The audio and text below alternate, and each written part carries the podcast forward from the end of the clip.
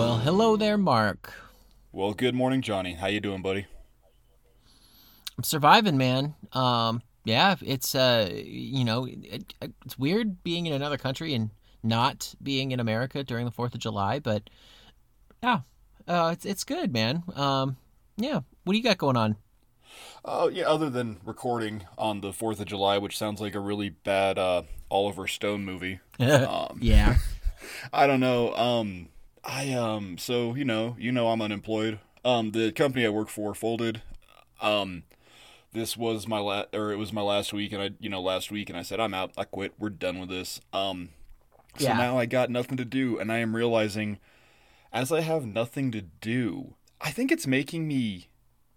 What is it like? Boredom can sometimes just drive a person to evil. Okay. Yeah, I can see that.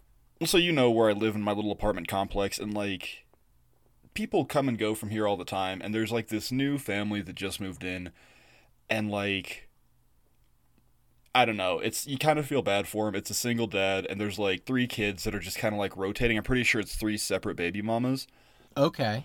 but like there's this woman in my building and she's just awful. She's got this little yapping dog and I hate her. I don't even know how she's allowed to have a dog in the building because like, you know, no pets and all that good stuff, but like so Yeah, the middle yeah. the middle kid is like he's not a bastard. He's probably a really solid kid, but he's like 10, 11 years old and like he just needs a buddy. He just needs an outlet.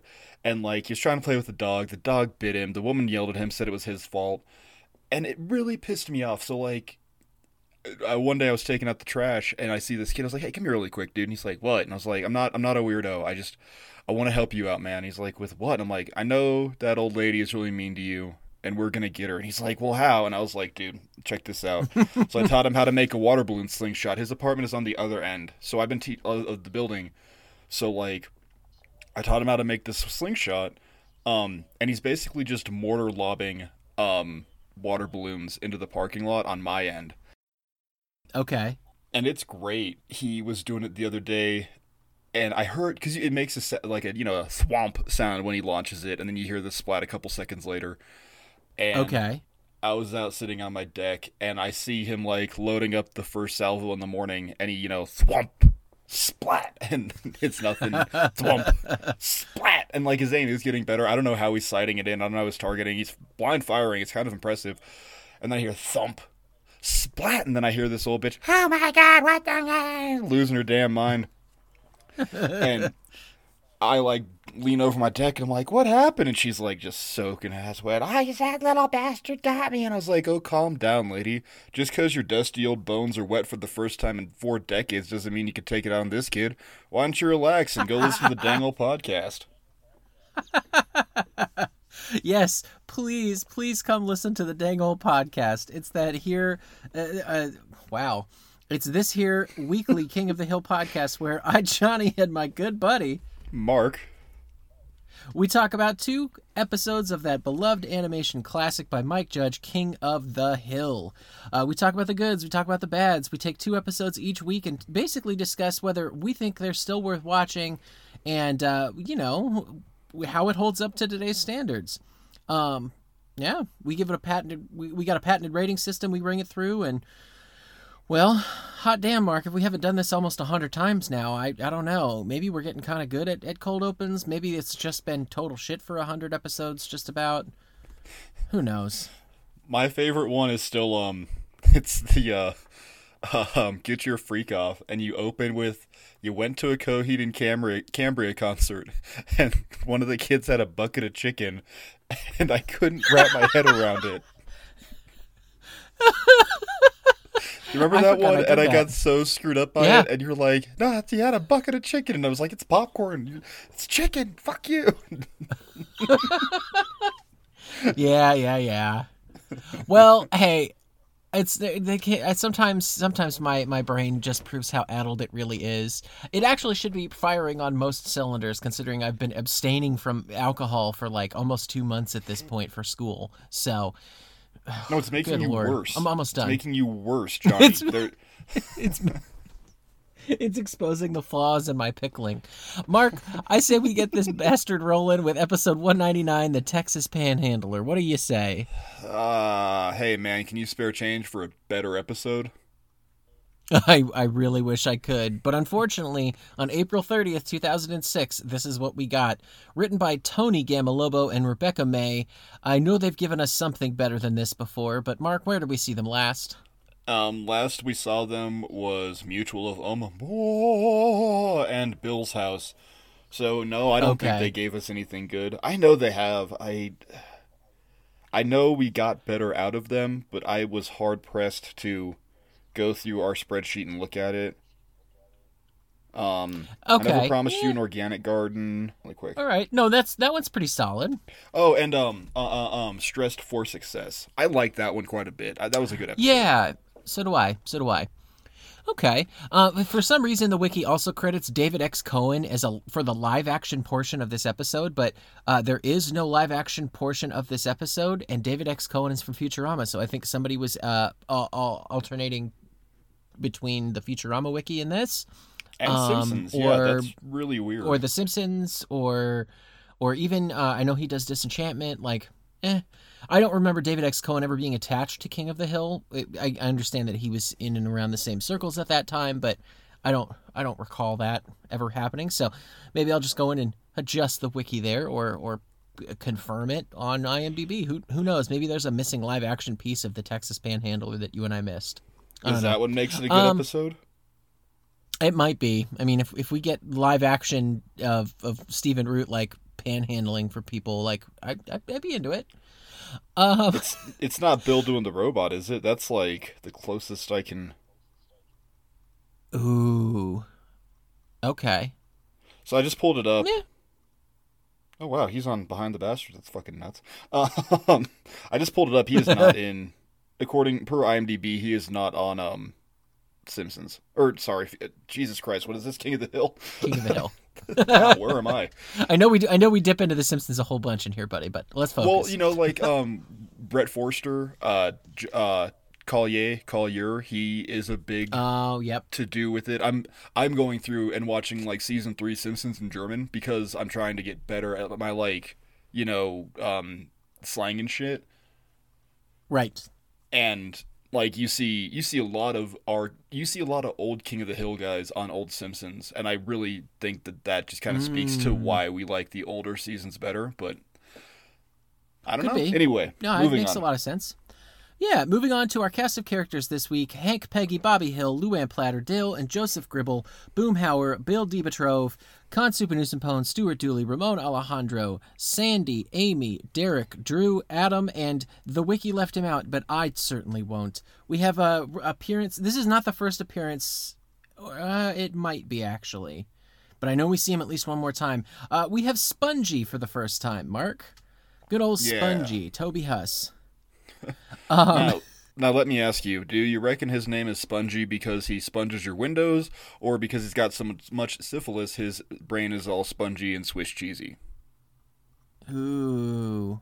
Ronald Reagan You're kicked me out of my mental hospital. That's a bad spongy, but Uh, It is a bad spongy, and oh, do I have stuff to say about mental health care and Ronald Reagan. Get buckle up, kiddos. It's going to be one of those episodes. on Um, the I did want to of go fucking through. a- July, baby. I wanted to go through um, a couple of our guest stars here, though.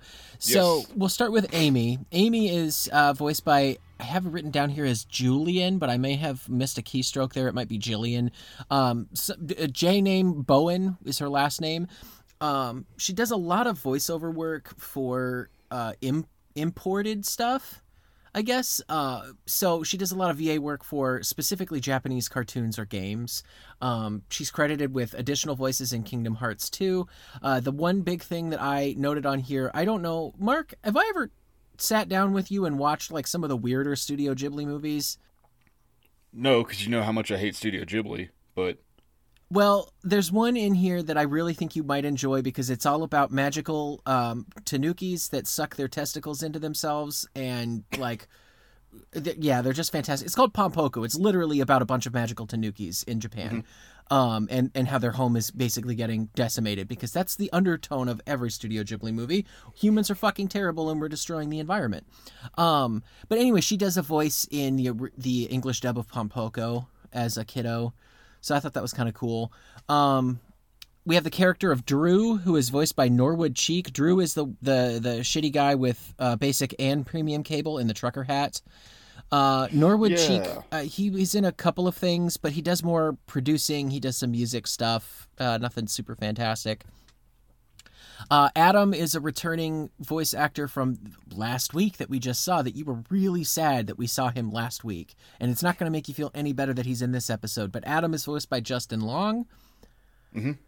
And Derek, our white guy with the dreadlocks, is uh, voiced by Dax Shepard, um, who we have also seen on King of the Hill before. But uh, uh, you and I, being the big Mike Judge fans that we are, a lot of people know him from Idiocracy. Yeah. Um, married to uh, Kristen Bell, one of those assholes Yes. that proves that you don't need to be good looking if you're funny to nail the hottest chick in the place. So Basically, it's him and Christina Hendricks' husband that uh, that says snozberries taste like snozberries in Super Troopers. I'm basically like those two break the rule. and that other dude, uh, Pete Davidson. Oh yeah, yeah. Dude looks like a like a flesh colored muppet. Um, I Mark, it, it, it amazes me, dude. You just got to be funny, kids. If we learn one thing from King of the, well from life and the world, make him laugh, make him breakfast. Ralph Garman taught me that. hot hot damn, dude. I really I should be taking this this like this sentiment into into actual training here because I I scored way higher than I absolutely should have with my Lady Wizard. Um, and it's I have to attribute it to the fact that I'm kind of funny sometimes. you are very funny, like ninety eight percent of the time. Yeah. Eh, I well, I try I try fucking 98% of the time. Um Mark synopsis for this episode cuz we're we're already diverging here and I think it's because you and I don't feel like we have a lot to talk about with this one. Synopsis Bobby and Joseph learn the best way to get hipster clothes is to act like hip- hipster bums and Hank is clearly not on board. Our A story this week Bobby, Joseph, and Hank. Um, no B story here unless you want to talk about. I don't know. I don't. Is there a B story here? Am I missing No, one? not at all. Cut and dry A line all the way through. Okay. Okay. Um. Cool. Well, let's let's jump into notes, buddy. You got you got some for me? You want me to start? How do you want to do this? Yeah, I'll take it away. Um, number one, Joseph is just pralines and dick, and I don't know how Bobby didn't dump his ass when he picked up Ramon Alejandro as his new like hype man. Oh yeah. I we I know we see him like being weird all the time, but I'm gonna touch her neck, dude. Like this is Yeah. I don't know. I just dumb. This is annoying Um, Joseph. Like I was done with him a, a season ago, and you've been enjoying weird, annoying Joseph. But I'm like glad that this one is not working for you. Yeah, this one just not at all. Like this isn't dumbass jumping off a uh, lifeguard tower with an umbrella. This is oh, I'm a sexual assaulter in the making, dude. Oh. Um, Yeah. fucking no. Also, to This that is end, the this red. is- co- this is the red corn coming out at him. Oh, interesting. Okay, okay. Um, also, this is a bad use of Dooley. I, you know how like I railed a long time ago about we get good Dooley, we get bad Dooley. This is bad Dooley. You didn't get invited. No one asked you. We all saw what happened. Dooley, shut the fuck up. Like we know what happened. Yeah, he didn't need the two cents, but he was sitting in the background the whole scene. You knew he was going to say it.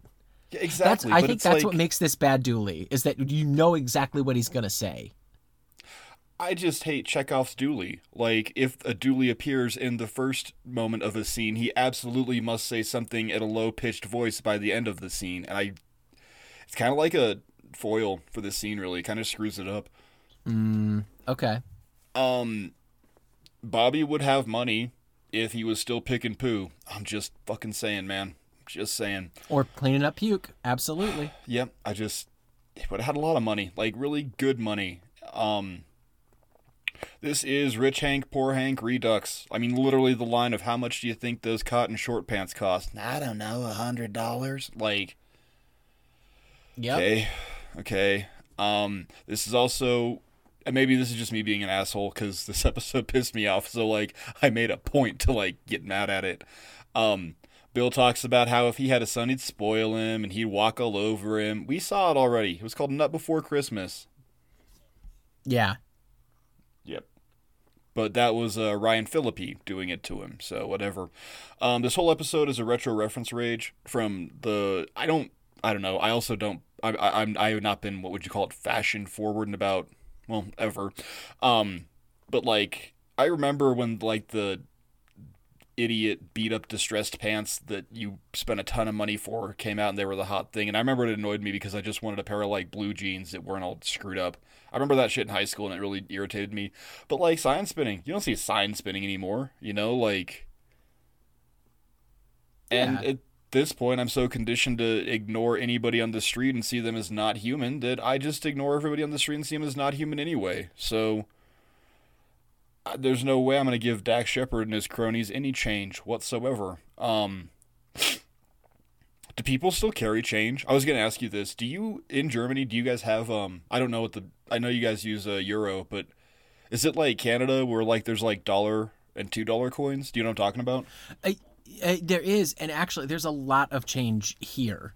Um, Okay. It's it's interesting that you bring this up because I definitely, I think I, what did I, I addressed this at some point later on in my notes here. Uh, the fact that yeah, uh, paper money and change like that that doesn't really exist in a lot of places anymore, but it exists here a whole bunch because a euro is like euro coins are usually how um, you can pay for your breakfast. Um, you can pay for your train ticket. Uh, different things like that. Uh, they have one and two euro coins, which is super super helpful. Um, If you need to take a shit, they make you pay a euro. That way you can't just like go into the bathroom and shoot up and make a giant mess of the place. Like you have to pay to go in, into the bathroom, and then you get a voucher when you leave that says, "Hey, thanks for using this. Here's an extra fifty cents, and you can use it for fifty cents next time."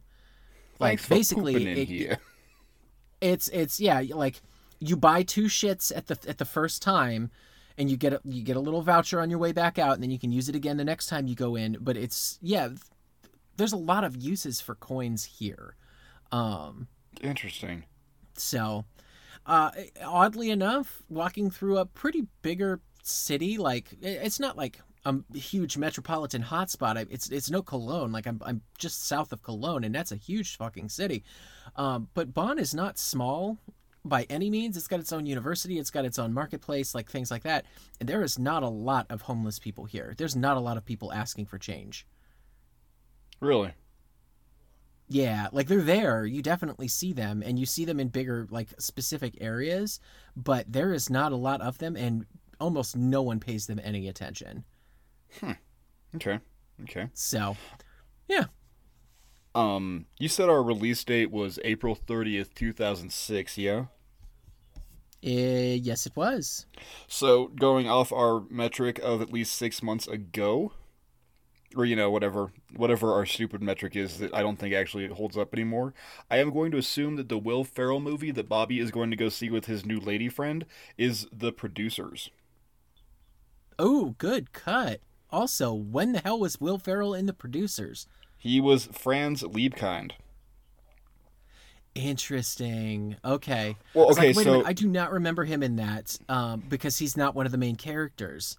So that makes sense. Well, so to to that end, I'm just I did some some very very cursory digging on IMDb. Um, it could also be Curious George. He plays the man in the yellow hat. Um, that released Okay. in February of 06, and I'm betting that Bobby didn't take.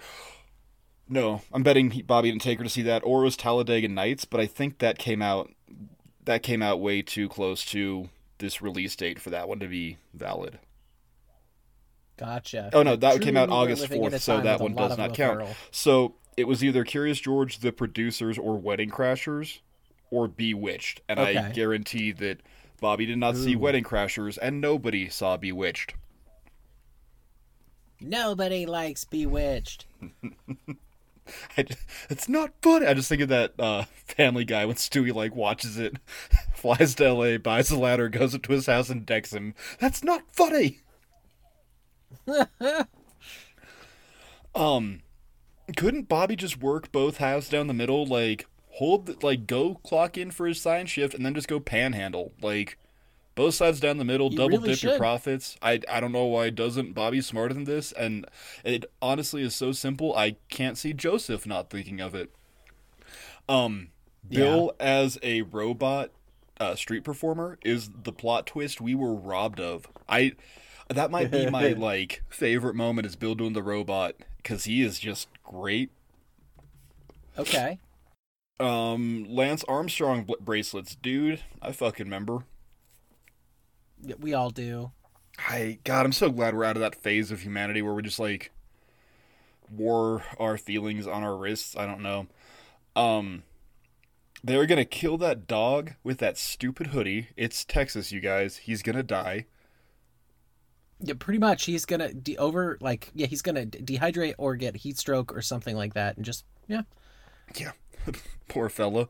Um, and so I just have the note. So nothing happens? Question mark. And we just reha- rehash plots we've seen like way too many times. Yeah.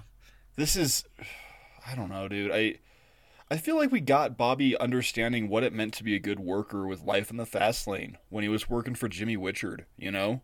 Yeah, 10, 10 years ago. Exactly. Yeah, and then this happens, and I'm just like, all right, fucking next. Uh, give me your notes, buddy. Um, so I've only got two here, uh, but, but you already hit the first one pretty good. It's intentionally distressed clothing seems like the stupidest idea. I understand that fashion and style, like, it's it's its own weird subgenre of. I, I'm flashing and flaunting the fact that I can have distressed clothes, even though I don't need them, even though I didn't distress them myself. That's the whole point. I want you to think a certain way when you look at me, yada yada yada it's it's art you know? When you stop and think about it fashion is art and art usually doesn't have to make any sense whatsoever and if it, if it elicits emotion then it's doing its job right. For me distressed clothing i'm sure with you just elicits rage. It's like this is the stupidest idea possible. And for a lot of people they go cool. Well the, the people wearing it probably want to get rage out of you so they're, they're this is this is just it's working perfectly. It's stupid. It seems incredibly wasteful. Um, I I I wish I wish we could be better about fashion, but it's not. I don't know if you saw this, but just a little current event. We're gonna date ourselves here. Like a week ago, I saw somebody buy a microscopic Louis Vuitton handbag for like ten thousand dollars. You're never Yeah. going to be able to use it. It comes with like its own little mic, like little magnifying glass and shit, so you can see the little tiny L's and V's on it. And I'm like, this is the stupidest fucking way to spend your money. Like yeah, just beyond idiotic. And uh, yeah i don't i wish I'm I with you, dude. things were a little I'm bit with you. different. This is why i want to turn everything into a communist state because then shit like this wouldn't fucking happen. You would all wear like weird beige pantsuits and you do all of your work in fucking monotone jumpsuits. It'd be fine. It'd be great. Um my Well, you second know, note here I, I, I want to tangent off that just a touch, man. Like, look at the fucking Yeah. Met Gala. That is some of the dumbest shit in the entire world. And we're supposed to think that these people are on. A, what was it? AOC wore that one dress. And don't get me wrong, I really like her for a lot of reasons. But, like, you're there. You're part of the problem. Fuck you. Like. Or, Yeah. or, or, or, um, did you see uh, Pharrell's little handbag that was like that picture? I don't know what they were doing. It's uh, Pharrell and somebody else, and they were doing some stupid shit. And like, I just want to beat them up, and I just want to take their money because you don't deserve it. Because these guys are as big of assholes as the assholes that just died in the ocean, and they're telling the the billionaires, not the immigrants. Let me be clear here: the assholes that died Yes. in the sub. You know, and it- it's all the same. You're all the same pieces of shit. And just because you wrote happy doesn't fucking make you a better person for it. Like, oh, it, oh, it just made me rage, dude. Just the rage. And it's like, you know, how come no one's taxing you? How come no one is taxing your ass? yeah I don't know. eh, we need to, it's we could rail on this for ages and ages but instead i'm gonna i'm gonna shift gears buddy Please do. Keep going, we're gonna yeah. rail on something different we're gonna rail about how much i fucking hate ronald reagan happy Hey, fourth of july oh. everybody Hey. i oh, really Oh, really do Oh. not care for ronald reagan Nancy. um, now well he did not oh mommy i could Oh, be doing mommy. work um, jelly beans. No, so Ronald Reagan did not start this problem, but you know what? He didn't start a lot of problems. He just made a lot of them fucking worse. Uh, with his Omnibus Budget Reconciliation Act in 1981, he spe- he took away federal funding for uh, mental health care centers and sped up the deinstitutionalization of all of these people that were getting federally funded me- uh, like health care, mental health care. People like Spongy people Mm-hmm. that did not have any other way to get this. Now, this deinstitutionalization started in the 60s, and it started because they basically found out all this empirical evidence that said, hey, locking people up in the hospital is really fucking bad, and they're not getting the help they need. We have all of this evidence and all of this data that supports you need to have these people in homes with their other community members, with their families. That is what is actually and legitimately scientifically making them fucking better. It is what is helping. So they shut down all of these loony bins that had been open since the turn of the century and said, cool, you're going home. I'm allowed to call them loony bins, damn it. I'm getting a fucking master's in this. I didn't say um, anything. I just laughed at your joke. Thank you. I thought anyway. Anyway, um, we're, we're railing. We're railing still. Uh, so it sped up this deinstitutionalization, but the problem is they didn't. All of that funding that went for the stuff that at the turn of the century didn't get put back out into the community. It got spread into other projects and everything else. They basically said, "Cool, we're no longer having these mental health hospitals. We're putting putting people back out into the community." Good luck trying to find any funding from the federal government to help run these community centers, to help run this in home care, to try and mm-hmm. help you with any of the shit that we just told you we have to do because that's what's going to fix everything. So, the very few that were still open in the 80s, Reagan basically went, nope. We're going to reappropriate all of the budget for this, and you now have a timer on what, how long this place can be open because literally you're not getting any more money. Like, there's no way for you to keep this place open anymore. I guys, institutionalization is it's not the right way to do things in almost every instance. But there are some people that really, really need 24 hour care. And unfortunately, that number is growing and growing and growing, especially the more we're learning about it, especially the more things that like like bath salts and fentanyl and a whole shitload of different substances and mass exposure to the internet and everything else that has fucked with our brains and our chemistry so much in the last 20 to 30 years. We are all getting to a point now where we cannot hold this. Um, I worked a lot with people that were in crisis, in mental health crisis. It's why I decided to go and get my degree in a master's in the mental health field. And so many of those people were repeat and recidivism people because they had nowhere else to go but our crisis center. They even the ones that were so severe that we probably should have sent them to Pueblo, which is our state like mental hospital. Mm-hmm. There's no room. There hasn't been any room in Pueblo for 20 fucking years because the people that are there need to be there and they won't get any funding to expand it. They won't get any funding to hire any more people. It's a whole big thing. Needless to say, I'm going to end my rant by saying we talk and talk and talk about supporting mental health and wanting to find the problems to all of or well, solutions to all of these problems, and yet the second anything comes up to where we all have to pay a little bit of our money to help out our neighbors, we veto the shit out of it, we vote it down, and don't give it any of the, any other thought of, well, they just need to fix it with all these magical funds everywhere you know what? I'm going to reach back to last week's episode and say, we absolutely need to be taxing the ever loving shit out of our churches, and this is what Christian will should be. It should be helping opening up uh, centers for the mental health. I'm done with my rant. Mark, you want to give me some pros? You have anything else to say about Ronald Reagan and his f- fucking shit or the deinstitutionalization? You, this is your platform, buddy. It was a Um, long, only that. No, yeah, bit. no. Holy Thank you. I, I I appreciate your rant. Thank you. You're valid. It's nice to not It's be angry Jane for a change. Um, no, just that you know, capitalism is God's way of showing who's smart and who's dumb, and um, you know, maybe they should have thought about that before they became homeless, huh, Jonny? Maybe. Maybe that's the problem asshole. all along. I'm just being an I know. asshole. Um, well, you know what? You're so angry. Give me, give me a pro, really quick. Just give me a pro. Sure. No, I'll, I'll give you. I'll, I'll give you my pros first. How about that? Yeah, yeah, yeah. yeah. Um, Joseph hitting himself in the balls. That's always funny.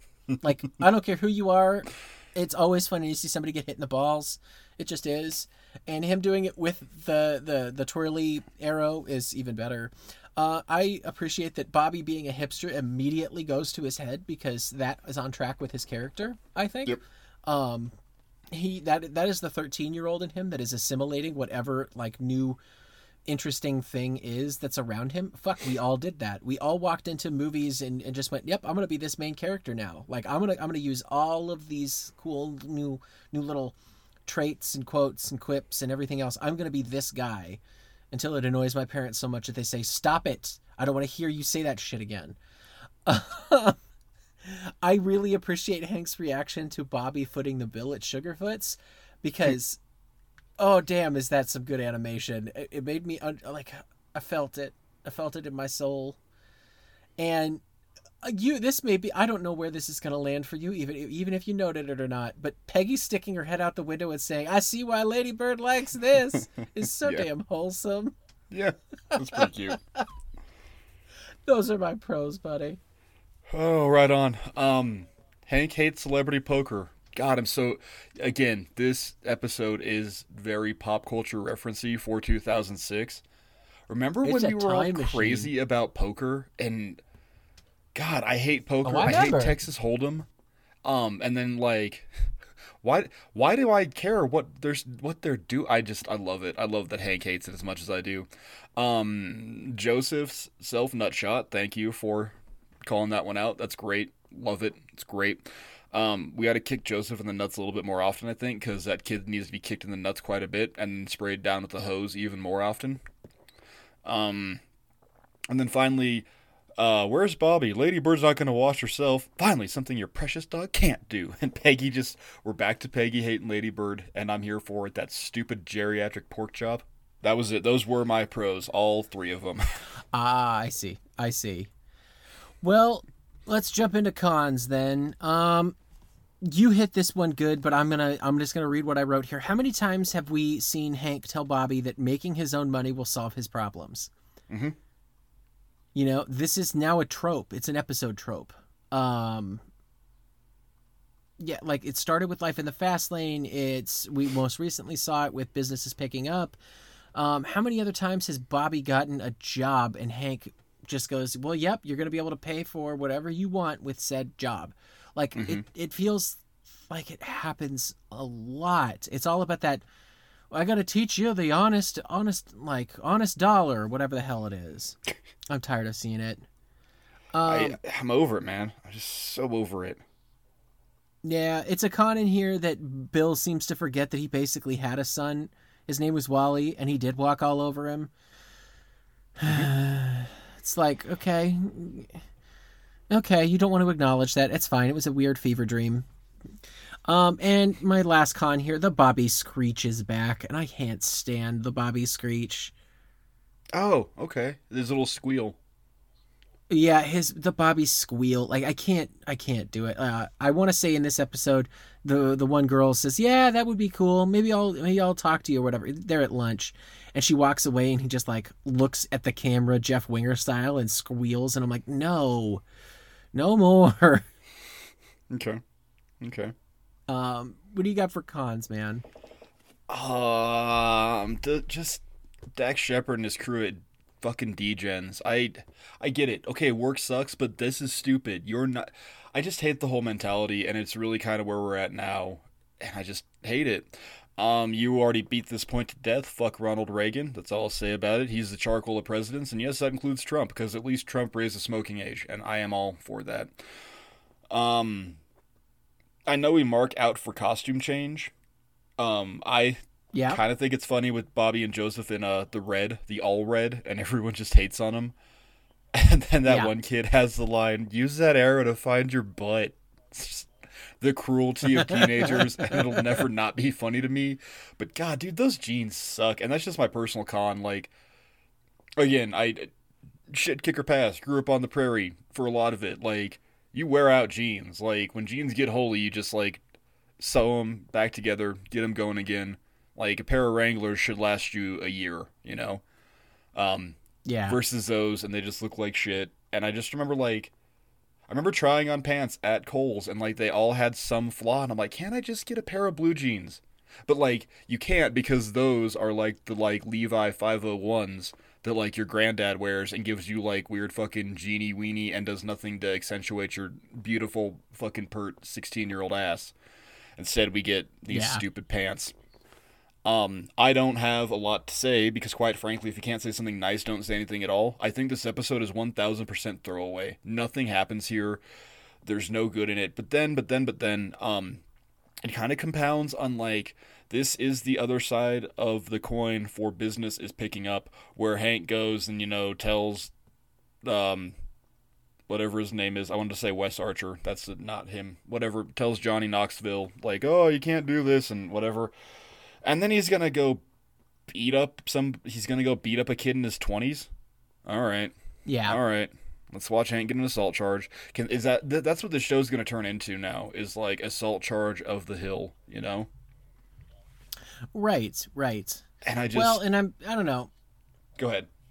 No, I was, I was gonna say there's. I'm trying to think of how Hank could get out of an assault charge, and basically like, yeah, there's a bunch of bystanders that'll basically say this kid was hassling his kid, and he was sticking up for him, and that's, I mean, it's still assault, but at least it's it's justified. So it's So, I cowboy was on the just going through a scenario in my head. Yeah, exactly. Yeah. Yeah, I don't know. I just and I'm not trying to hate. I just I'm, I I feel a little bit bad about last week because I was so upset with it, but like shit. Also, um Sure. I'm sorry, maybe I'm just missing the point here. How does Hank not have windshield washer fluid in his car? I'm curious about that too. Okay, Um, it, it seemed like a, like it seemed like a weird little throwaway line. It's an excuse to get Peggy to stick her head out the window while they're driving. It literally seems like they had to add that joke for runtime because this episode this episode just cuts too. It just like it ends. Do you know what I mean? Like Yeah. I don't it just go and I guess I'm grateful that it's quick, but still, I don't know. Um favorite moments? Um, I've I've got one here, but before I do, I feel like I should address something that I almost wish I had said at the beginning of this episode. Um, if you guys have listened this far in, then you're gonna notice that it's been like half an hour, and Mark and I really haven't talked about this episode. That should be uh, an indicator to you of how much we actually gave a shit about it. So I apologize. Just if you if you didn't want to listen to us rail on Ronald Reagan for a half an hour and all this other weird shit that we don't like about fashion, there's not a lot of King of the Hill to talk about in this episode. So hopefully very we can make yeah. up for it in the in this I- think I can make up for it in the last half of this, but if you got to this point and you're pissed off that we haven't talked about King of the Hill, I'm sorry, there wasn't a lot to talk about. Um yeah. My favorite Yeah. moment in this episode is Bobby and, and Joseph walking through the halls just going, Sup, sup, sup, sup. Mm. When they're cool That's kids. all it was. Yep, when they're the cool kids walking through the hall and they want to make the, the second round through, and they just, I think it's, I I think it's uh, Joseph that specifically goes sup sup sup, and he does it like three really quick, right in the like right in the way. Mm-hmm. It's, I mean, it's not a huge favorite moment of me, but I can remember feeling cool as shit and, and going, yeah, oh yeah, sup sup bro, sup sup sup. It, was nice. It was a little nostalgic. I remember. You got a favorite So- moment, buddy? really quick, just because you made me think about it. I guess this is our episode to remember other episodes of King of the Hill. Um, I far prefer plastic white female Bobby Confidence than this Bobby Confidence, mostly because we get the a okay. Stone Cold Fox. I just, What up? Yep. yep. Uh, question mark, question mark, question mark. Joseph getting himself a shot in the pills does not make a good episode. Uh, yeah. That's true. It's absolutely true. Well, buddy, um, let's let. Why don't you break down the rating system for us so that we can get on over to the next one? Yeah, yeah, yeah, sure. Um, our rating system breaks down thusly. At the very, very bottom is a charcoal. Charcoal is a failure of an episode. It's a bad episode. It's a crap episode. Do not watch this episode. Above that is Megalo. Megalo is one step up. It is a real turd of an episode, but inside that turd of an episode are shiny little nuggets of okayness. That it, it's going to get you through it. You're not going to put it on, but if it's on, you might not turn it off. Above that is butane. Butane is a bastard gas, and this is a bastard of an episode. You love to hate it, and you hate to love it. There's some pretty alright in there. It's really just a silver rank. It's not good, but it's also not bad, and whatever. It's down the middle. It's it's the middle of the road, and sometimes that's all you can hope for. Above that is a Char King. Char King is an A rank. It is a gold episode. It is a really, really good episode. Hell, I'd even go so far as to say it is a great episode of King of the Hill. Characters are used well, the writing is on point, but maybe there's just something in there that like sticks in your craw, or or you couldn't show it to your granddad and he would appreciate it. What you could show to your granddad and he would appreciate, though, is a Blue Flame of Valor. This is the best episode of King of the Hill there is. This is S rank. This is a, the best episode of TV. Just in the in the annals of television history, like there's you know the the episode of Mash where Henry Blake dies in the helicopter.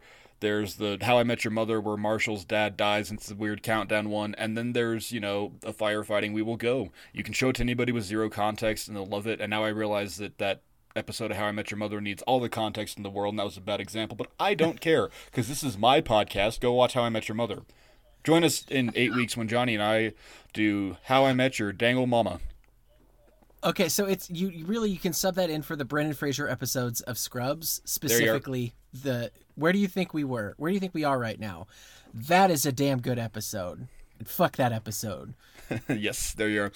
Um, yeah, Blue Flame of Valor is our goat. It's the best there is, the best there was, the best will ever be. And with all that being said, because I know that this ain't it, Jonny, what are you giving the Texas Panhandler? Um, it gets a mega coal from me. Okay. Um, this is somewhere. It's not. It's not quite a charcoal for me, but it it is almost a charcoal for me. So mega coal it is. It does not age well in a time where cash is not a thing. We do contactless like thing. We do contactless shit for everything now. So nobody carries cash with them. At least definitely not in, not in America. Uh, fake bums suck, and most fashion is fucking terrible, and it just makes you look like a gigantic asshole. Um, yeah, this is guys this is not a good episode of king of the hill. This is why half an hour into the episode i had to apologize for not talking about king of the hill. Yeah. so yeah i you know it just that's that's what it is. This is not good. This is not good. This is might yeah it's just not good. Mark what did you give it? I, i'm just gonna cycle. It's not good you're fine, dude. No, because literally all we did was talk about Ronald Reagan, how stupid fashion is, and callbacks to other episodes. No, it's a megalotane. Um, oh, so I'm just gonna read you what I wrote. Dot dot dot. It's whatever. I made it through it, but man, it's not good. Dot dot dot. But to that end, so like one of our qualifiers is um to make it a charcoal is you will turn it off if it's on, right? yeah This is such a nothing episode. I can see me having this on in the background while I like clean or something. Okay So like it doesn't infuriate you enough to where you would turn it off Yeah, yeah, it's yeah, it's not last week. okay yeah, Interesting. Well, before prairie we shit. move on to our next episode, um, I, I did want to throw out here because, you know, homelessness is in fact a, a big damn thing, and it's only getting worse. And they, if you guys are in Colorado specifically, if you're listening to us from colorado I, I just figured I would throw up. There's a website out there, an organization called the Coalition, Colorado Coalition for the Homeless. Um, if you're interested, hit Mark up. I can give him the uh, the email, or I can give him the website. Honestly, guys, just look up the, what I just said. Uh, it's coloradocoalition.org. In 2020, they helped over 22,000 people find homes. They've helped helped hundreds of families. They accept donations. I'm pretty sure you can volunteer with them. Go and be the good in your community, and so that you don't have to feel really guilty when Spongy comes up to your car and just makes it a giant fucking mess. Um, if you're in the Denver area, you know that there's hundreds upon thousands of people that need your help. That's only getting worse. So do, do like this Fourth of July, go out and be the patriotic American and the the loving Christian that you know you you want to be, and go and do something for somebody else.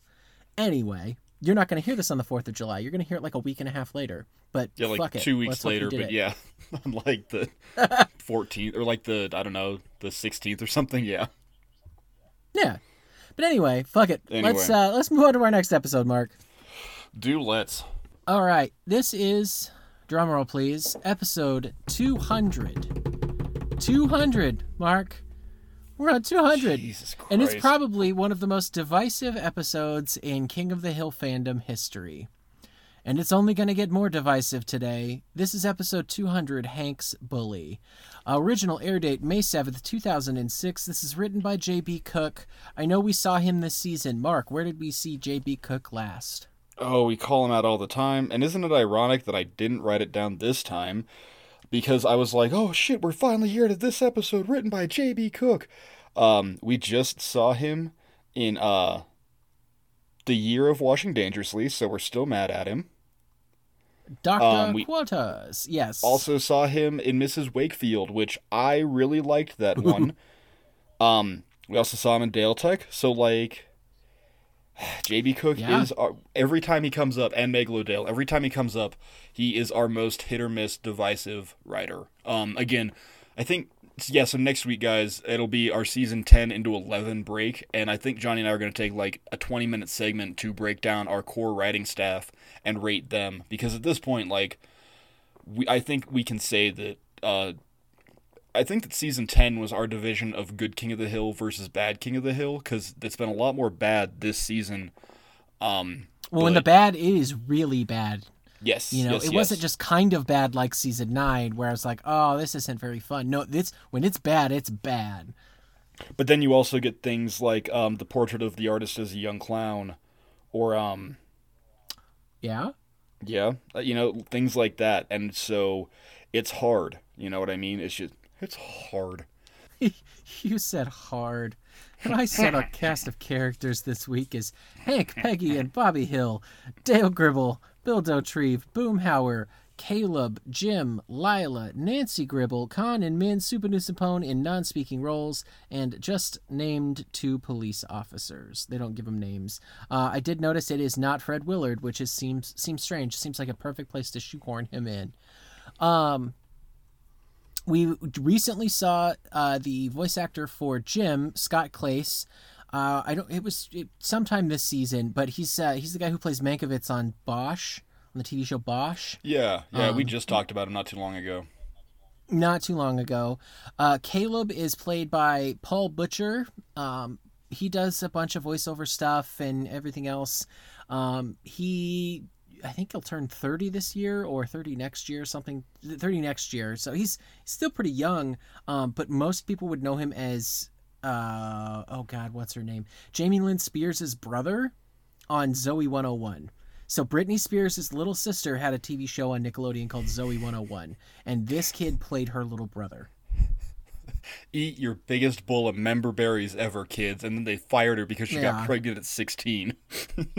Yeah, uh, they're ta- they're talking about doing a reboot or some shit. I'd be interested to see if he's gonna come back.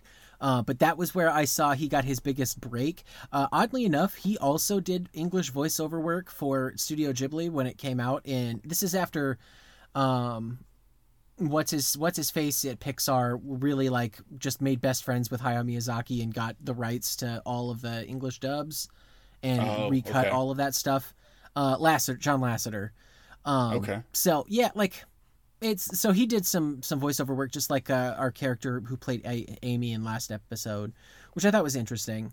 Um, yeah, and then Lila. Lila is voiced by one of the '90s most beloved talk show hosts, Mark. Ricki Lake! It is Ricki Lake. I loved Ricki Lake. I used to watch Ricki Lake all the damn time on daytime television. I had the So did I. dude. I had the biggest crush on Ricki Lake. I don't mind telling you. I don't know what I don't know what my problem was when I was like 13, 14, but like I thought Ricki Lake was like the pinnacle of like feminine beauty. I don't I don't know. So on, on the scales of of something like you know you got Oprah on one side, which is like super pious, high and mighty, where this is what what everybody really wishes they were watching, um, because it makes you feel all good and warm inside. To Jerry Springer, which is like the trashiest of trash. Ricki Lake straddled like the middle of that. Um, definitely leaned more towards the Jerry Springer side most times, but yeah, like it, it, it watching the Ricki Lake show just made you feel like like you got your trash TV in, but you had a better taste in your mouth at the end. Yeah, yeah, yeah. Yeah. Synopsis for this week. Synopsis for this week. New neighbors on Rainey Street mean Hank's hospitality is put to the test. We get the rare Dale Peggy team up and a glimpse into the wonderful world of artistic taxidermy. A story, Hank and Caleb. B story, Dale and Peggy. Let's jump into some notes, and I know I'm gonna, I'm gonna need you to go first, buddy, because I've got a bunch. Thank you. And Thank you. There's one in Yeah. here that I am so fucking excited to tell you about. It is like the best internet rabbit hole I have found in ages.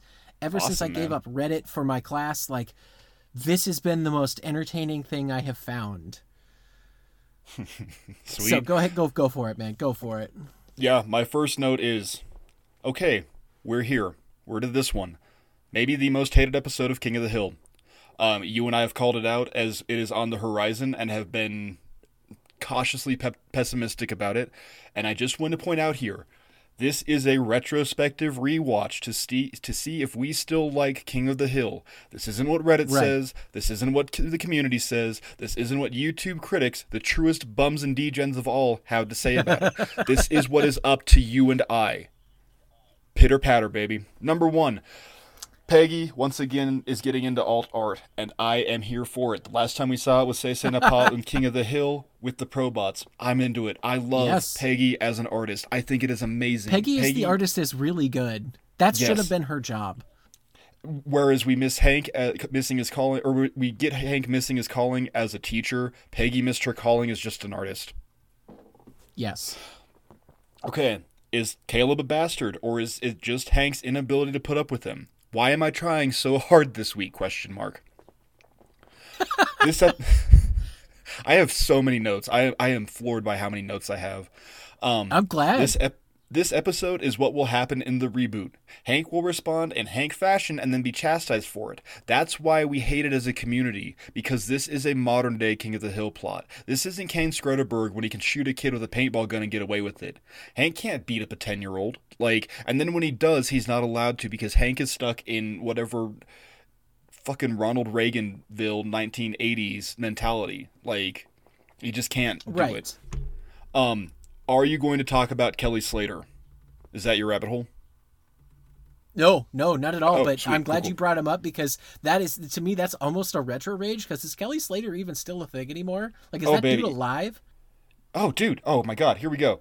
Um, Kelly Slater. This is. Um, I'm taking this off the Wikipedia. Well, i and this is what I also wrote. Kelly Slater is widely regarded as the greatest surfer of all time. He holds a record 11 World Surf League titles, 56 championships, and was honored in 2010 by the House of Representatives for quote outstanding and unprecedented achievement in the world of surfing. Being an ambassador of the sport and an excellent role model. Jonny Kelly Slater seems like the coolest dude I've never met. And just this last year, as of five days ago, I as of right now, five days ago, I read this article. He literally just cheated death by not dying from what people thought was a severe case of spinal meningitis. He missed the World Surf Championships in Rio because he was so sick. Oh, and that dude pulled out and he is still alive. He is still surfing. He is like the Tony Hawk of surfing. Like Yeah, dude. Kelly dude, Slater is insane. He is Kelly also a dude.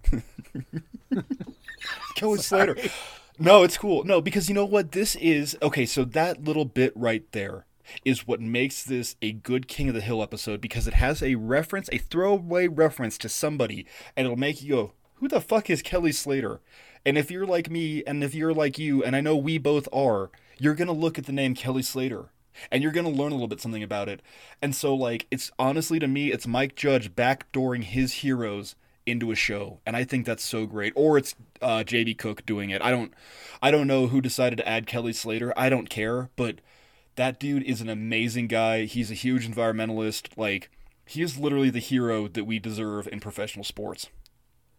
Oh, absolutely. Hey, you and I have a friend who lives in Hawaii, and I'm sure that it, hopefully at some point they will get a chance to meet Kelly Slater. And if so, I want a picture. Hell yeah. Hell yeah.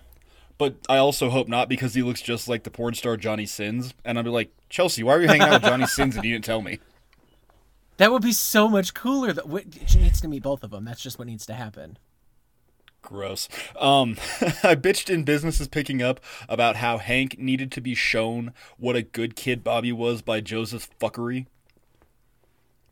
versus this one where Hank realize where Hank knows that Bobby is a good kid, and then he uses that good kid Bobby and unleashes his level 100 Bobazard to terrorize the asshat parents, and I think that's great. I love how he he like he he basically prefaces it at the end or not prefaces it then, uh, but he gives him that speech at the end that says, "I know that this is in direct like conflict with everything I have always raised you like towards." Like I'm, I'm acknowledging that any other time I would have reamed your ass for this, but I really need your help now.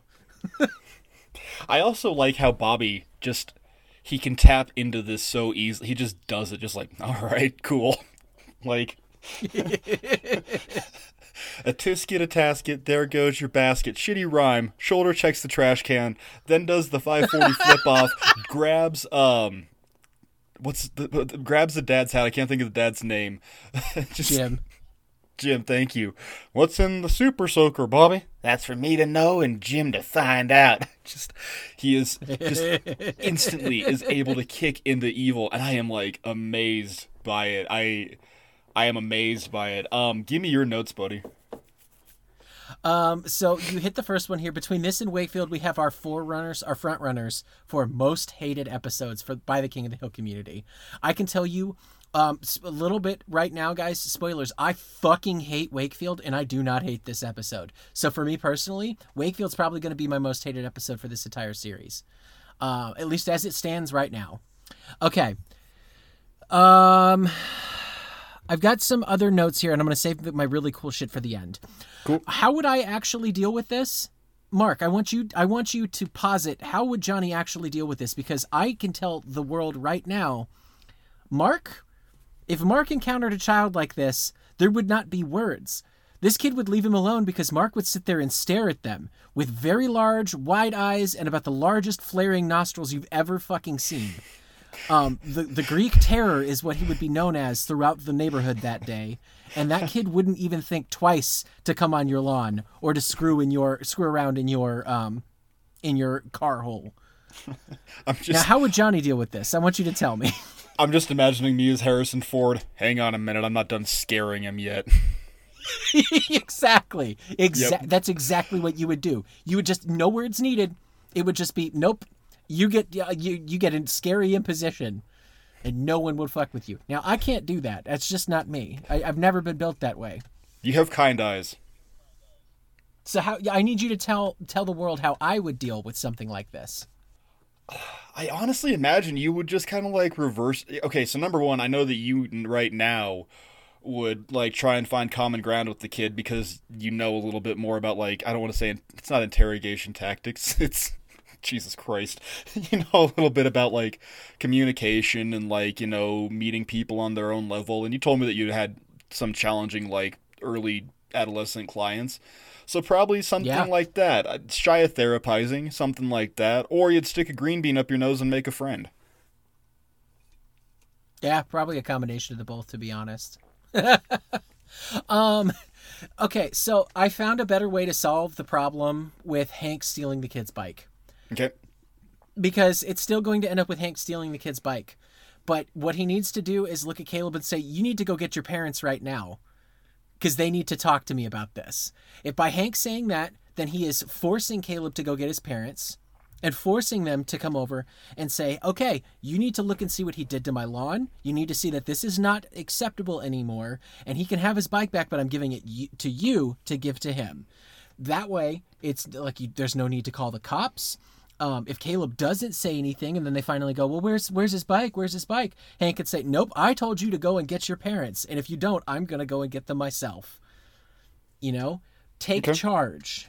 Come on, Okay. Hank, be the bigger, smarter human that you know you are. He's a ten year old for Christ's sake. Well, but Um, now he did try to talk to him, and then Jim and Lila just came back with, "Oh, he's just so spirited. That's his way of showing you that he likes you." Like, Jim and No, we can did, be we can be clear here and say that Jim and Lila are the true villains. Caleb is just a product of his environment. Oh, he absolutely is. But when you bring them over and you say, no, he is literally digging divots into my lawn, it's right there. I am not cool with this. Hank can lay the, the border right there and just say, I want to be friends with you and I want to be able to, like, make this whole thing work in our neighborhood, but this is unacceptable. Okay. You know? Okay. Yeah. I don't know. That's how I would fix it. Um, and then two more questions before I get to my fun thing here. Yep. First one, Mark, what were the Megalo guys going to do to Caleb? Because I have to imagine they're just basically going to try and home invade him. Uh, yeah, I don't know. Like, are, are we getting are we getting like rubber masks? Are we getting fake weapons? Um, are we getting voice modulators and changers? Are some some melange mixture of all three? I, I yeah, I don't, I don't think they're gonna the visitors him. Um, I just you know I what? almost you know what? I, just like to I like to imagine that they're just gonna Kane Scrodeberg it and just like continually assault this kid and this kid's house with paintball guns. Interesting. Okay. As I say, I almost want them to to Gomer Pyle him from uh, Full Metal Jacket and just like hold him down, and so that he can't scream and just beat the shit out of him with, you know, bars of soap and tube kid. socks. You can't you can't Well- blanket party a ten year old kid. You're not the kids in my fifth grade class. Come on, dude. I'm sure our listeners here want to see Caleb get blanket partied. I I, I think they would they would support me in this. Uh, also, my last question here: What is in Bobby's Super Soaker? Because I'm gonna say it is barbecue sauce. Oh, It's interesting. very I- watery barbecue sauce. All right, I took uh, Dr Pepper or Coke. Okay, you went the soda route. I reckon it was soda because like it's gonna be sticky, it's gonna be hard to get out, and it's gonna be it's also brown, so it's like you know it's a darker color. It's gonna be tougher to mess with. Mm, okay. Okay. All right. Um, I, I am ready for your you, rabbit hole. I am sending you a link on Discord for a, a good way to spend funds. it's a good way to spend funds. Holy shit, dude. Guys, in case you were curious, and if you want a link to, I'll make Mark put it up on the Twitter. There's a place called the Taxidermy Store. You can buy taxidermied mounted animals. Now you can buy the traditional ones. You can get your you you know, you can get your antlers, your your deer skulls, you can get your waterfowl that's been, you know, that looks all nice and majestic and shit. You can also get a gray squirrel that is uh, playing the drums and he's got a little tiny mohawk. And you can get um oh god, I, I went through a whole bunch of those in there. There is like tactical gear rats and cowboy muskrats eh, or like ferrets and guys it's literally what peggy and dale are doing you could buy real ones of these and they're not super expensive now i tried to convince my wife to let me spend almost $500 on this little guy you're seeing here mark but she wouldn't go for it but i'm just saying there's got to be some great shit in there guys, there is absolutely a market for taxidermy, especially artistic taxidermy, and you should be checking it out. It is so much fun. I spent like an hour and a half just looking at random crap. You can get a stuffed grizzly bear ass for like seven hundred dollars. Just the ass. Just up, like you just put it up on the wall. I want a stuffed grizzly ass.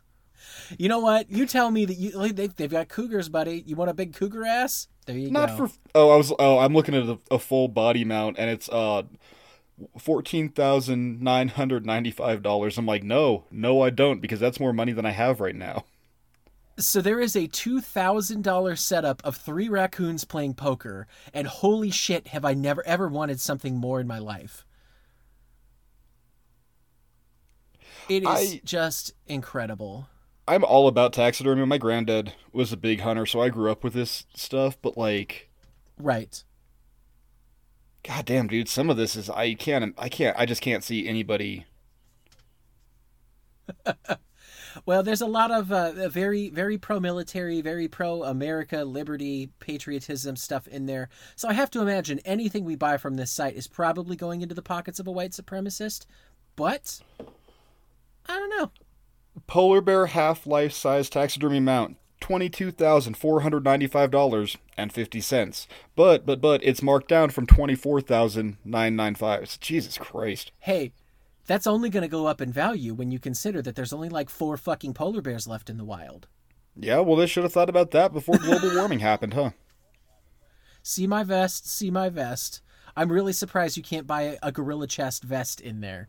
Um, Mark, let's get to pros because otherwise you're going to spend an hour, and that's all this is, this podcast is going to be is you looking at taxidermy with me.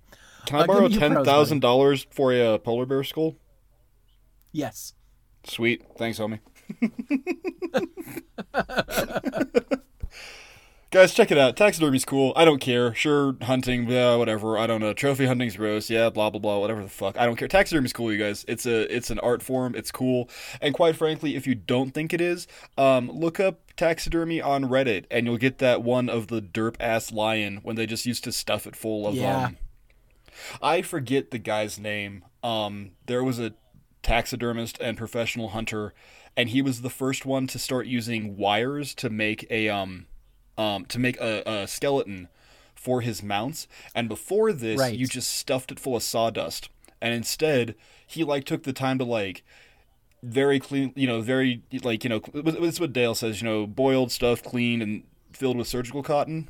But like, Right. um this dude like actually did it and I forget the statistic, but if you go to a museum on the East Coast, you're probably looking at one of his pieces, and he was from the 1800s.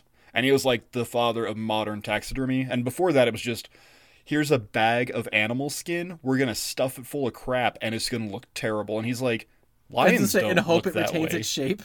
yeah, I just always think that like super derp lion from like the 1500s that was like in some French court or something. Right. I know which one Yeah. you're talking about. Yeah, yeah, yeah.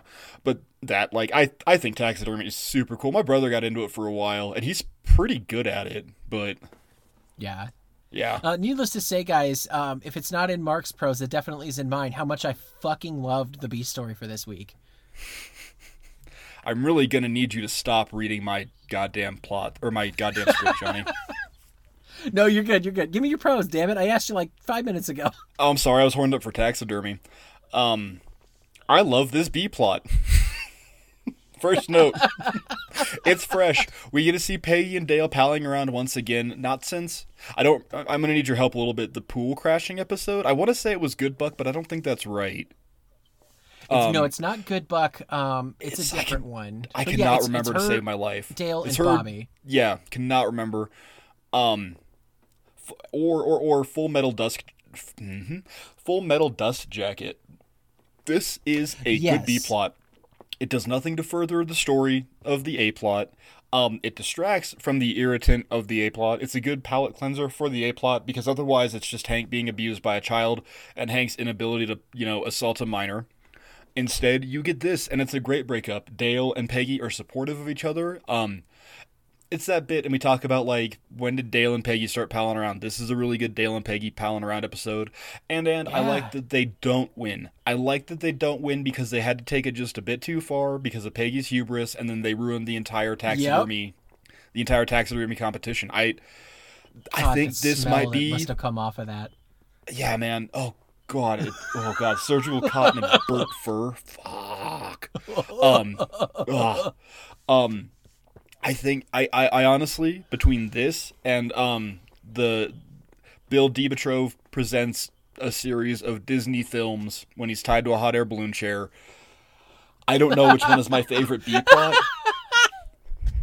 Okay. I don't know which one is my favorite B plot, but this one is. This is top ten. This is top five. Honestly, so- this is love this B plot. Dale and his Dale and the Knights of Stupidity is one of mine. In, in his Cower Before Me soft shells, because Mm. that's that's a good one. also up there as like top tier echelon. Wow. Yeah, it's so so good. Such a good B plot. I love it. Um Caleb's voice actor is great. I okay, I get it. Like he's the most obnoxious character ever. All right, cool. I want to punch him. I want to like assault this minor. Yeah. But then the way that he's played by Paul Butcher, who was 11 when this was recorded. Um, White shirt, white shirt. How'd you get your shirt so white? White shirt. yeah, just that, just like, yeah. It's and a I'm really weird glad they bully too. Yeah, and I'm glad that they got a child actor to do it because sure, you could get like Pamela Adlon to do it. You maybe get Lauren Tom to do it. I'm sure Lauren Tom can pitch a pain in the ass ten year yeah. old boy. But like no, instead you get an eleven year old kid to do it and it just there's an authenticity in there. It's not Tara Strong doing it like I'm all about it. Um again, please stop reading my fucking script. I kind of like Caleb's bullying. Dot dot dot. White shirt. It's. um, what is Caleb's greatest sin, Jonny? It's that little red, red ball, and what's he doing? He's whacking it, Whacking. whacking it.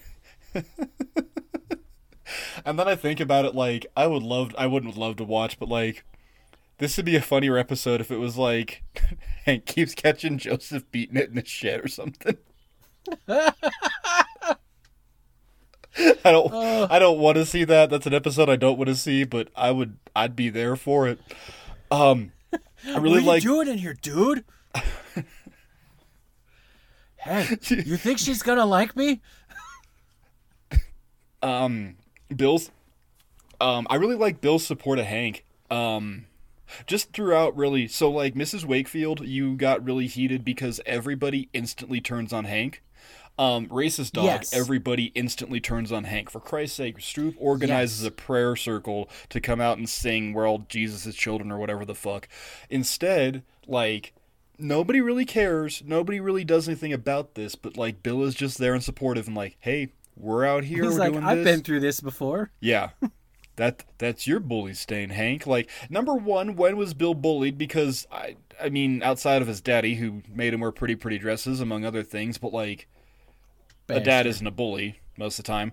But like I, I guess when was Bill bullied? I don't care because I can see I, I like to imagine he gets bullied quite a bit in the army right now. Like I like to Oh, imagine like there's a general that like walks in and like just like pushes over his like jar of combs and barbicide. What's the matter? No trees? Cut hair much? Like that'd be kind of anything like that. But like I just like Bill's support of Hank. All the guy, everybody's just generally there, but they don't really care. But Bill is there. Bill is being a really good friend, and it's cool to see Bill be a good friend and not a pant load. Um, Yes.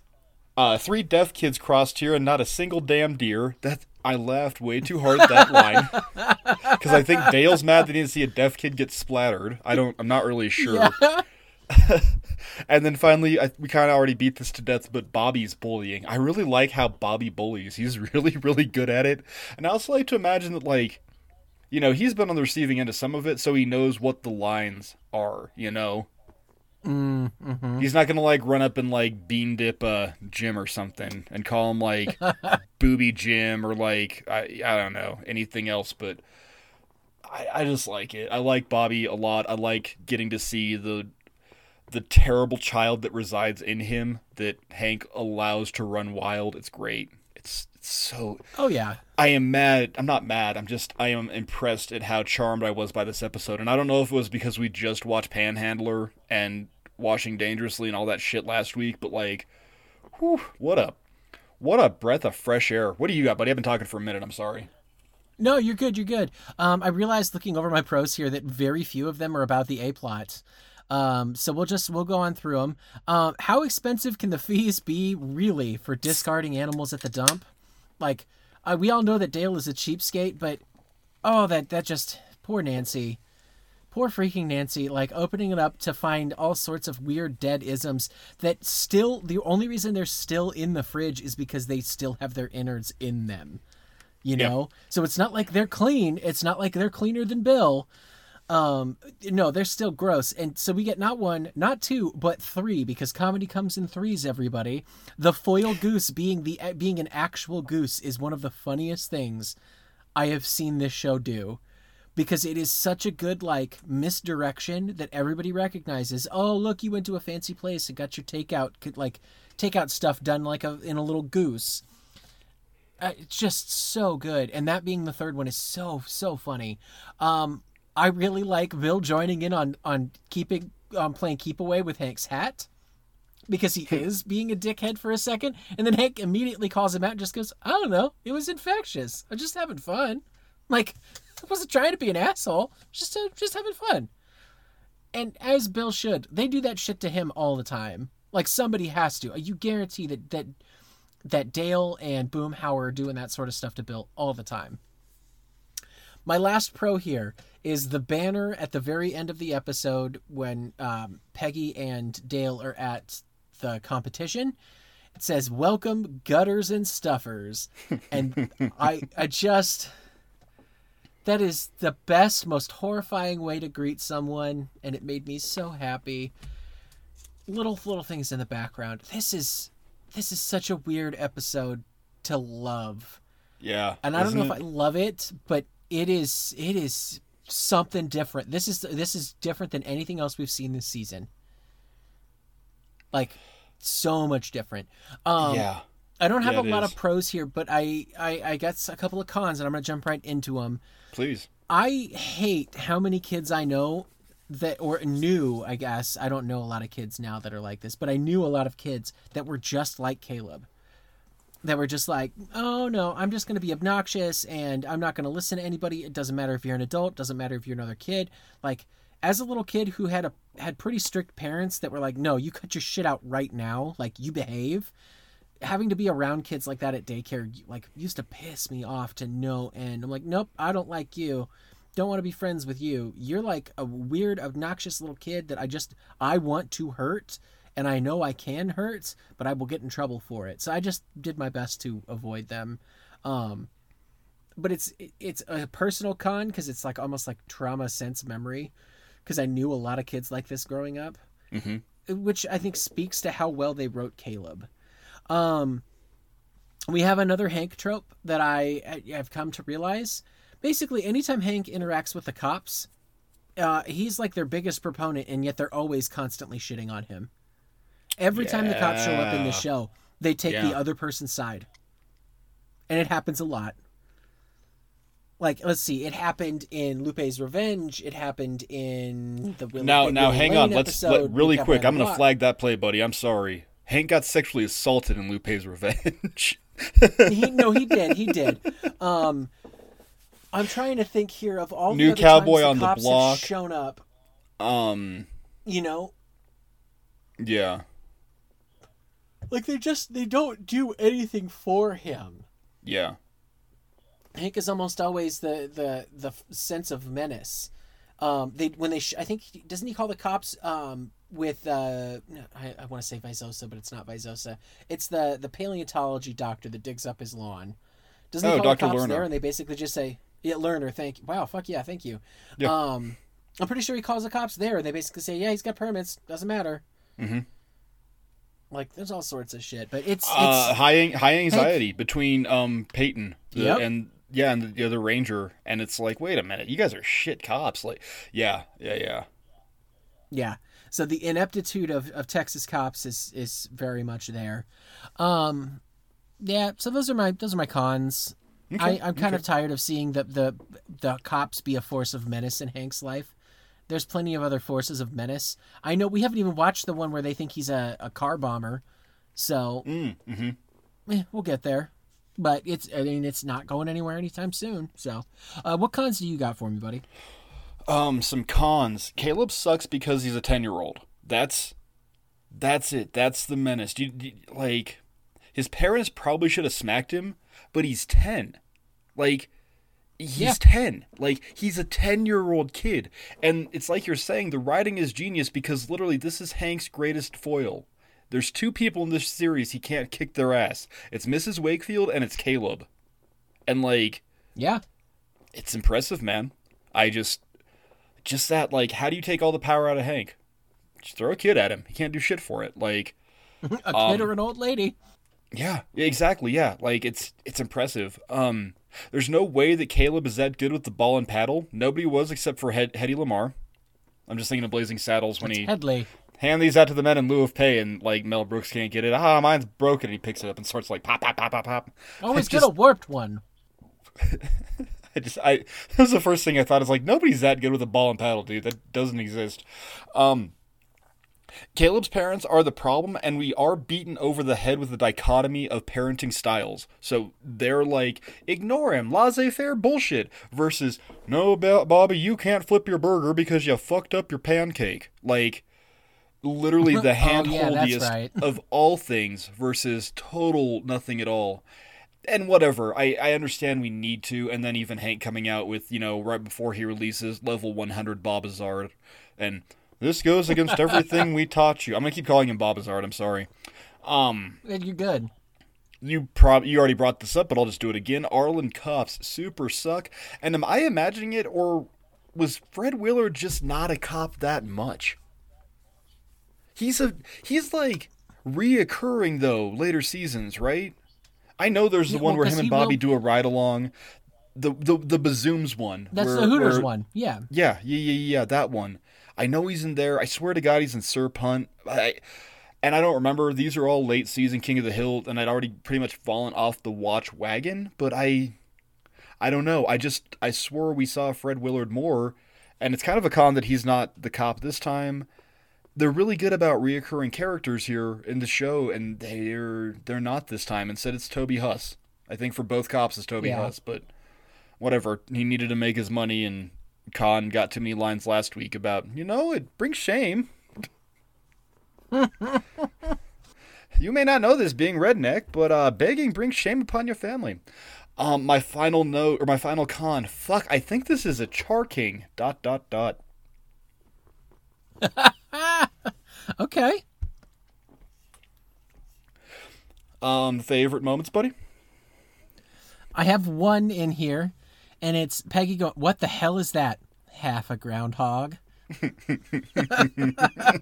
you got two you got two groundhogs and what the hell is that? It's half a groundhog. Sorry, I needed the full line there for you. Thank you, thank you. because it's so like it's it's not unexpected, but Dale seems so ashamed that he could only get half of it. Yeah. Yeah, what about yeah, you, like buddy? Dale failed. Um, I didn't write a favorite moment, but I know what they are. There's so many in here. Bobby's bullying montage. Um, Bill's general support of Hank. Um, and then I like Peggy signing up for the taxidermy show with Dale, and they go, "That's not gonna win. That was last year's winner." And Dale goes, "Wow, there's a lot more than pipe cleaner keeping that thing upright." Yep. and it's that uh, giant grizzly bear. Hey, really quick, I don't know if I'm making up a false memory, but I swear to God, somebody somewhere did a taxidermy episode, and there was a panda bear, and they talk about did they kill that panda? No, um, it's a brown bear, and they bleached the top half, or it was a black bear, and they just bleached the top half white. Do you know what I'm talking about? No, no, but that sounds great. I don't. I have no idea. I want to say Parks and Rec or something, but like, there's a taxidermied panda bear, and somebody's like, "Oh my God, you killed a panda!" Oh no, that's a black bear. They just bleached the top half. But I, it kept sticking. with I swore it was in this episode, and I don't, unless I super missed it, but I don't think I did. And I now I No, don't it's know. not in this. Listeners, help Mark out because I only have a perfect encyclopedic knowledge of King of the Hill. It's true. It's true. And even then, that's fleeting at best. Um, what what do you got for favorite moments, buddy? I'm sorry. No, it just half a groundhog, man. So I think we're we're all Oh, ready shit, to, yeah. to to our rating, man. Do you want to go first? You want me to go first? You go first. Yeah. okay. Um okay, I'm going to I'm to read what I wrote verbatim. I gave Hank's bully a char king. I didn't think this is where we would end. However, this is pretty dang original. It's watchable and damn if Caleb isn't a great in all caps bully. Guys, this was not what I expected when I watched these this week's episodes. Um I this episode gets quoted in my house probably once a week. My wife really enjoys saying dusty old bones full of green dust because it's stupid and weird and infectious and, and she knows that my love of King of the Hill means that she is connecting with me on that personal a level. Um, so any chance she gets, she will interject that into some sort of conversation. I did not really care for this episode before this watching, and honestly, this is my like shining star of season 10 so far. I really really maybe and maybe it's because of how much how much like weird energy the entire King of the Hill community has around this episode. But hey, I'm I'm throwing it out there. You all have a problem with it, then debate me on any of any of the claims I just made. It is very original. I haven't watched a sitcom where this this happens in a very long time, if ever. This is very watchable. It still holds up today because 10 year old kids are still pieces of shit.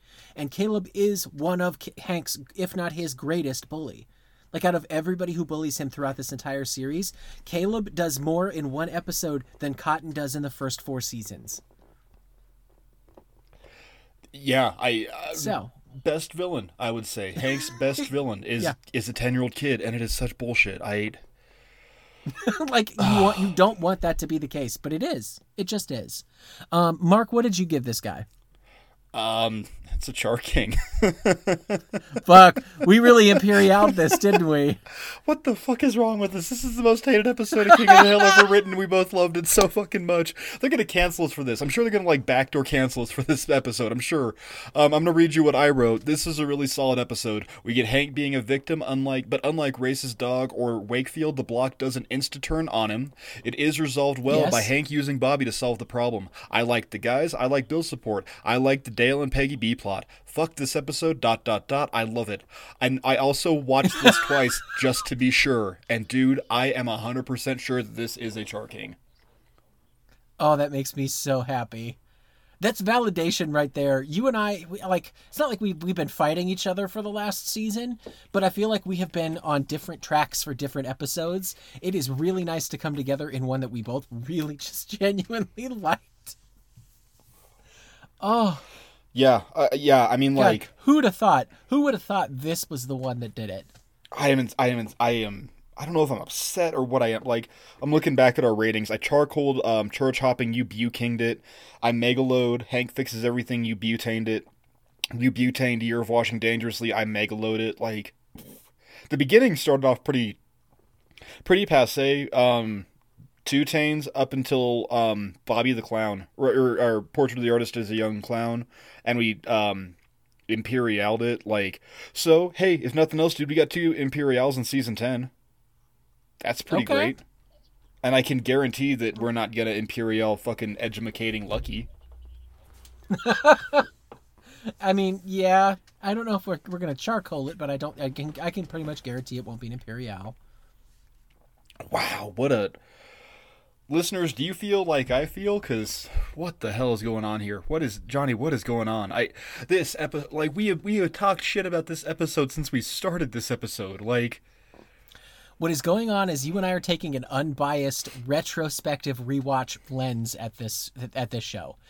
And hmm. this is a perfect example of okay, we are doing this grand experiment for this show and trying our best to not let outside influences in. And if we had let them all in, you and I would not have enjoyed this this episode. Not at all. Not even a little bit. and, and, and I want to be clear here, Th- guys. This isn't me and Jonny trying to be like contrarian assholes. Like I know that we We're not trying to be edgy and just set aside things. I think we defended our position real well here. Oh, absolutely. But, but I'm, I'm reminded of um Bobby Goes Nuts, and we both ardently did not like that one at all. And that's maybe one of the most quoted lines Yeah. in this entire series. That's my purse. I don't know you. I that episode sucks. Yeah. Like, and then you get this, and I am. What is happening to our hood? I don't know. Ah, Jonny, do you still like King of the Hill, buddy? Mark, I still love King of the Hill. I love it so much I might go watch Hank's Bully again, and I don't ever rewatch. So, uh, yeah. What about you, man? Man, I still love King of the Hill. I am upset. I feel violated. I feel gross and dirty that I I like this one so much. Like, am I the problem? Are we the problem? No. This is a really good episode of King of the Hill, and we should be here to enjoy it. And honestly, if you and I can come around so hard on this, what might be the most hated episode of all time, dare I say, I'm looking Yeah. forward to Sir Punt. Mark, this episode just showed me that even though we've been hanging on a cliff with a tiger on the top and a tiger on the bottom, there is still one beautiful, perfect strawberry that we could have been looking at the entire time. Can you believe this guy? Tell us a joke at a podcast. you want to tell those good people where they can find us, buddy? I absolutely do because I want to get the hell out of here. But before I do, you guys can always reach out to the Dang Old Podcast on Gmail. We are dangoldpodcast at gmail.com. You can reach out to us on Twitter, on Instagram. We have a Facebook group. We are the Dang Old Podcast. Anywhere you see Dang Old Podcast, that is 99% probably going to be us. Um, we are Colorado's number one most endorsed King of the Hill podcast. I uh, suffice it to say, I don't think anyone's going to take that title from us anytime soon. You can reach out to me personally on Instagram. I am Krautball. Kraut is in sauerkraut, ball is in Swedish meatball. And guys, I live in Germany, so I'm up all, all sorts of weird hours of the day. I'm eight hours ahead of Colorado, so is what it is. Mark, where can they find you? Uh, you can find me at Marky Stardust on Twitter. I also don't know what's going on with Twitter. Um, I will tell you right now, Dangle Podcast ain't about to pay eight bucks a month for Twitter, so if that one dies, that one dies. Um, but you can also, well, that's really the only place you can get a hold of me. So whatever, Marky Stardust on Twitter, or jump on the uh, Instagram. Um, Jonny and I, we both watch that one quite a bit. I'm in charge of Twitter. Jonny's in charge of Facebook. But either way, you can get a hold of us. Um, you can also find me at our sister podcast. I can't wait to show my kids a weekly cinema review podcast where me and our buddy Brad take two or take a movie that was fundamental and one of our favorite films, but the other one might have missed it. Uh, this, excuse me, I've been drinking beer since fucking 6 a.m. Um, it's America, goddammit. Um, uh, we are deep. We're not deep. We're two or three episodes into our second season here. We're doing blockbusters, and we're either talking about um, James Cameron's sci-fi horror masterpiece slash Vietnam pick, uh, Aliens, or we did Top Gun. Did Much you just better. boo Aliens? I did. Join us in three weeks when Brad is on Dangle Podcast to debate the merit of aliens with Jonny. Oh, wow, dude, that's okay. Interesting. Sorry, totally threw me off there. Um, you can also find us on our flagship podcast, the the the OG granddaddy of them all, uh, the Two Wizards podcast, where me and my buddy Josh stare into the void, so you don't have to by discussing a variety of weird topics don't know what we talked about this week. That one's on a hiatus because Josh has been on his 10 year wedding anniversary with his Mrs. Wizard. Once again, congratulations to them. Hey, Jonny, once again, congratulations to you and your lady on your 10 year.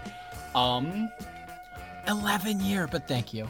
11 year, I apologize, I'm bad at. Yeah, yeah, yeah, you and I. Yeah, that's right. Yeah, because you and.